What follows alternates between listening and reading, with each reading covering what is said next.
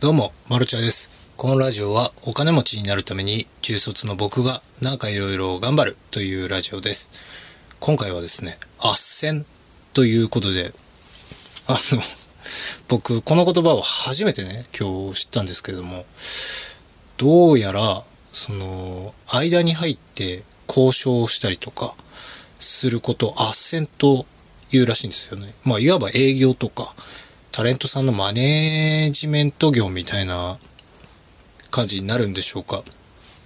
で、今回のテーマはなんで斡旋にしたかと言いますと、あの、僕、コンペをね、やろうかなと思って、コンペをやろうかなっていうのもおかしいですね。コンペを受けようかな？コンペに応募しようかなと思って、で、婚活パーティーのあのサムネイル作りに励んでいたんですが、いかんせんね、僕ね、デザイン力ないんですよ。もう皆無な状態でして、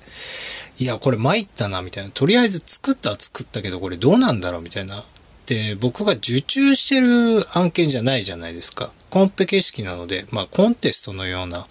応募して、まあ、気に入っていただけたらお金をいただけるという形式なので、いや、どうしようかなと思った時に、その、友達のですね、結婚式でよく結婚式のウェルカムボードっていうんですか？ご来場ありがとうございますみたいなこの似顔絵が書いてあったりとか、ああいうボードをですね、僕の友達の奥さんが作ったっていう話を思い出しましてね、結構上手だったんですよ。デザインもそうですし、動物の絵だったんですけども、結構柔らかいタッチを描かれていたので、あれ、奥さんこれ作れるんじゃないかなと思って、連絡をしてですね、コンペ形式ですし、なんか、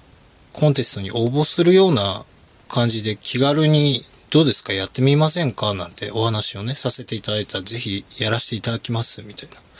で、その、クラウドワークスに登録して本人確認やれ、その規約に同意するとかの手続きを考えると、締め切りまであと3日だったんですよね。とてもじゃないけど、3日じゃ間に合わないから、じゃあ今回は僕の、あの、ページから僕が応募するという形で作ってみませんかと、そういう形式を取ったんですよね。そしたらですね、あの、やりますって言っていただけて、で、僕の取り分、もちろんその手続きもありますから、あの、半分くれって言ったんですよ。そしたらいいですって言うから、あ、いいんだなと思って、で、今作ってくださってる状態なんですが、これがね、なんかヒントになりまして、あれ？これって？って思って、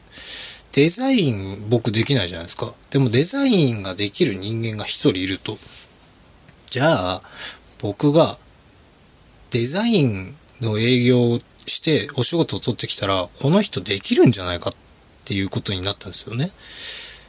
でそうなってくると、営業代として、例えばテンパ10%、まあ1万円の案件を取ってきたら僕に1000円が入るみたいな形を取ったら、これはいいんじゃないかなと。これでお金をもらえるならいいんじゃないかなと思いまして、僕もね、文章を書くのは嫌いじゃないので、最近の営業といったらね、あんまり電話をして営業をかけるというよりは、あの、文章を打って提案をしたりとかする営業の仕方が多いので、これは結構いい仕事になるんじゃないかと。そしたらね、で、旦那さんが結構趣味で写真をね、よく撮るんで、写真のお仕事も撮ってきたら旦那さんもできるなとか。で、そうやってどんどんどんどんこう、自分の仕事の幅を広げられるんですよね。今まで動画編集1本でしか営業ができなかったのが、デザイン関係の営業ができたり、写真関係の営業ができたりとか、そうなってくるとですね、僕、マロチャとして、あの、自分のページがあるんですが、僕の実績もどんどん溜まっていくんですよね。これは、いい案なんじゃないかなと思って、ちょっともっと煮詰めていこうかなと、その手数料を10%にするのか、15%にするのか、また考えようかなと思うんですが、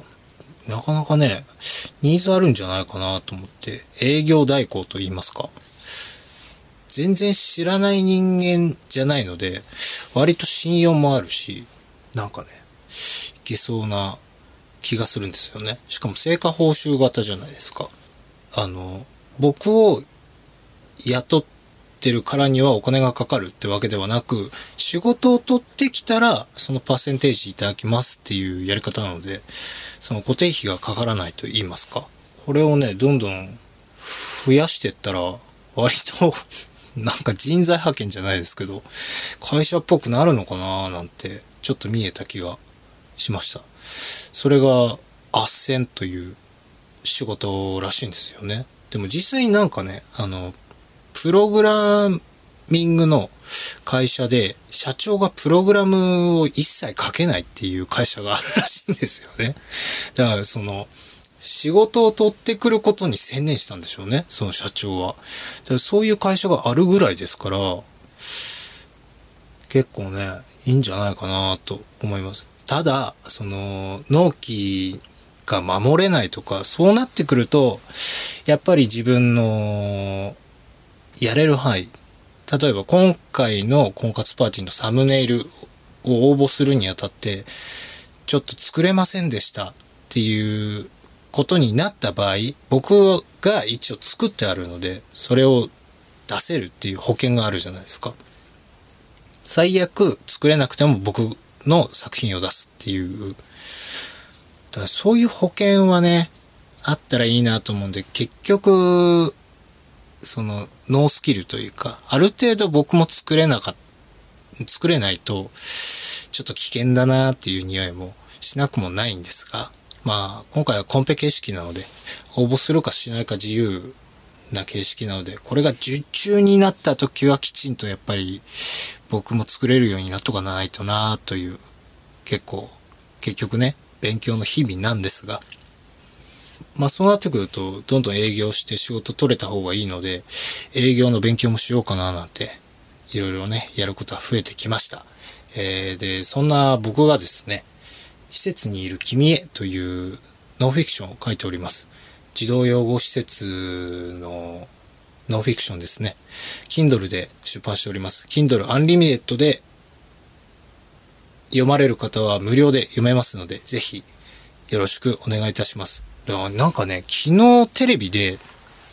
なんでしょう、25年間会ったことのなかったお父さんと Facebook で繋がって会ったっていう、なんかね、ドキュメンタリーチックなテレビがね、やってたんですよ。で、どうやらそれがツイッターでバズってたらしいんですよね。で、僕は28年ぶりに Facebook で親父を見つけて親父と会ったんですよ。あれ？これ、俺だなっって思って、えー、それ Twitter に書けばバズったの？って、昨日ね、ちょっと嘆いてました。で、その話もね、第2作目で書いているので、ぜひ、施設がいる、施設がいるじゃない。施設にいる君へを読まれて、ちょっと興味が出た方は第2作目、あの、近々出版しますので、そちらの方もぜひ読んでみてください。それじゃあこの辺で、マルチャでした。バイバイ。